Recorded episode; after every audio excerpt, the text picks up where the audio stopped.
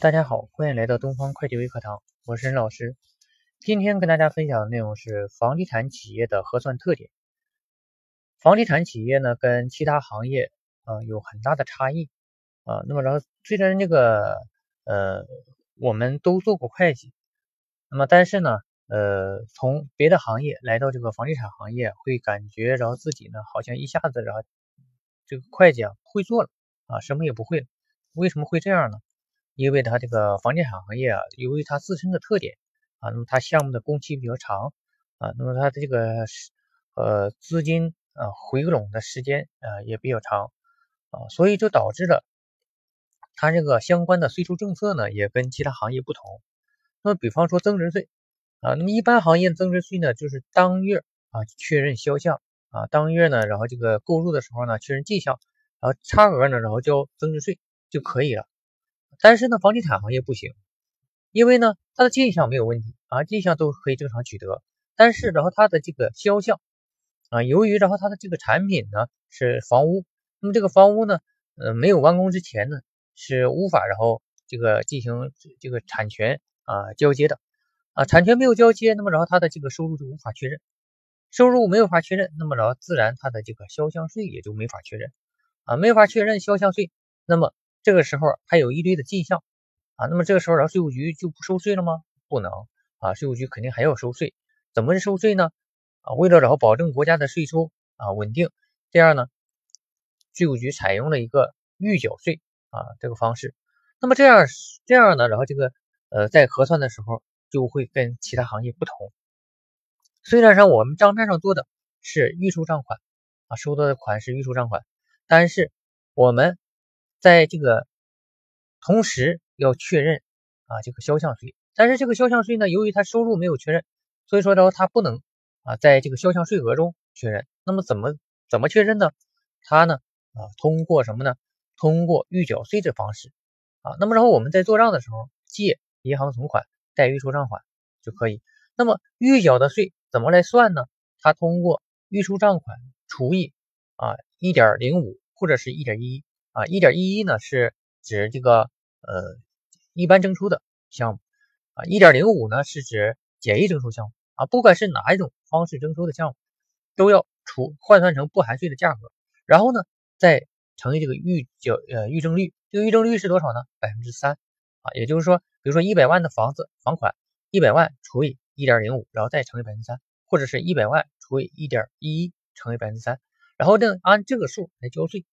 那么交税的时候，借应交税费，预交增值税，贷银行存款，然后把税给交了啊。这是它的这个由于房地产行业的特点啊造成的，它这种啊账务处理方式，这是在其他行业然后你见不到的啊。所以说啊，大家然后一到这个行业呢，哎，立马呢就会觉得，哎呦，这个账不会处理了，不知道该怎么做了。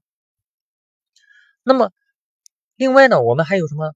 房地产行业还有一个特殊的税种叫土地增值税。土地增值税呢，它是项目完工以后才进行啊这个清算，所以说然后在日常的时候呢，那么这个土地增值税国家又不能不收啊，要不收的话会影响然后这个呃国家的税收，那么然后这样怎么收呢？也是采用预交的方式啊，那么根据不同的税率然后来预交啊，这是土地增值税。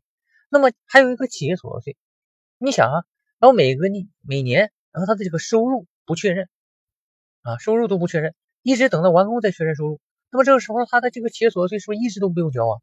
啊，这个呢，国家是不可能啊容忍的啊，那必须啊这个按年来交企业所得税。那么怎么交呢？哎，啊，国家也有办法。那么给他按照一个预定的啊预计的利润率啊，我可以估计你一个利润率，大概的利润率应该是这样。好，比如说百分之啊这二十。或者是啊百分之多少？啊，一般情况下呢，我们现在啊都是按照百分之二十的啊比较多啊。那么然后也就是说，你有一千万的预收账款啊，那么乘以百分之二十，那么这里呢就是八百万啊。那么这八百万扣除这八百万，那么然后就是这二百万啊，二百万的利润啊。那么这个二百万的利润，然后扣去什么呢？允许你扣除你的期间费用啊，销售费用、管理费用、财务费用。还可以扣除什么呢？扣除你的什么扣除你的税费啊，你比如说你交的啊这个呃城建税、教育费附加、地交费，那么以前有营业税的时候呢，还可以扣除营业税啊，现在没有了。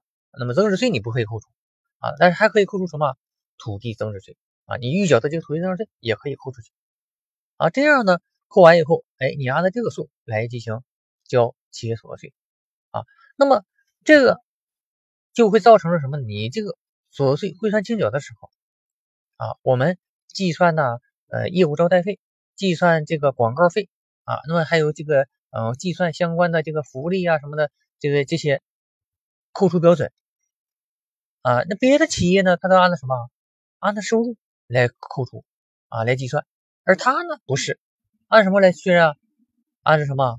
按照预收账款啊，按照预收账款所以说呢，哎，他的很多的做法都跟我们呢，哎，实际工作呢，啊，跟其他行业的这个业务啊，差异比较大啊。所以说，你要想把房地产企业啊给做明白。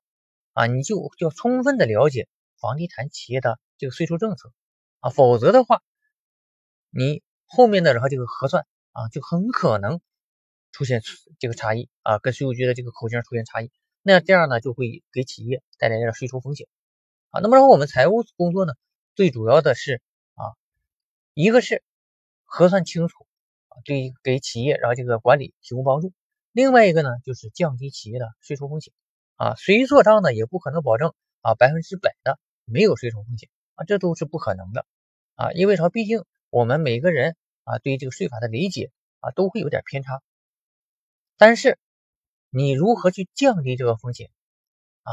要让它没有大的风险，这是然后我们应该做到的啊，也是然后我们啊不断学习啊所追求的。谢谢大家，今天的分享呢就到这里。如果对我们的这个学习感兴趣，可以加我的微信幺三九四二零四幺九七六，或者是加我的 QQ 幺八四七三四二七，谢谢大家。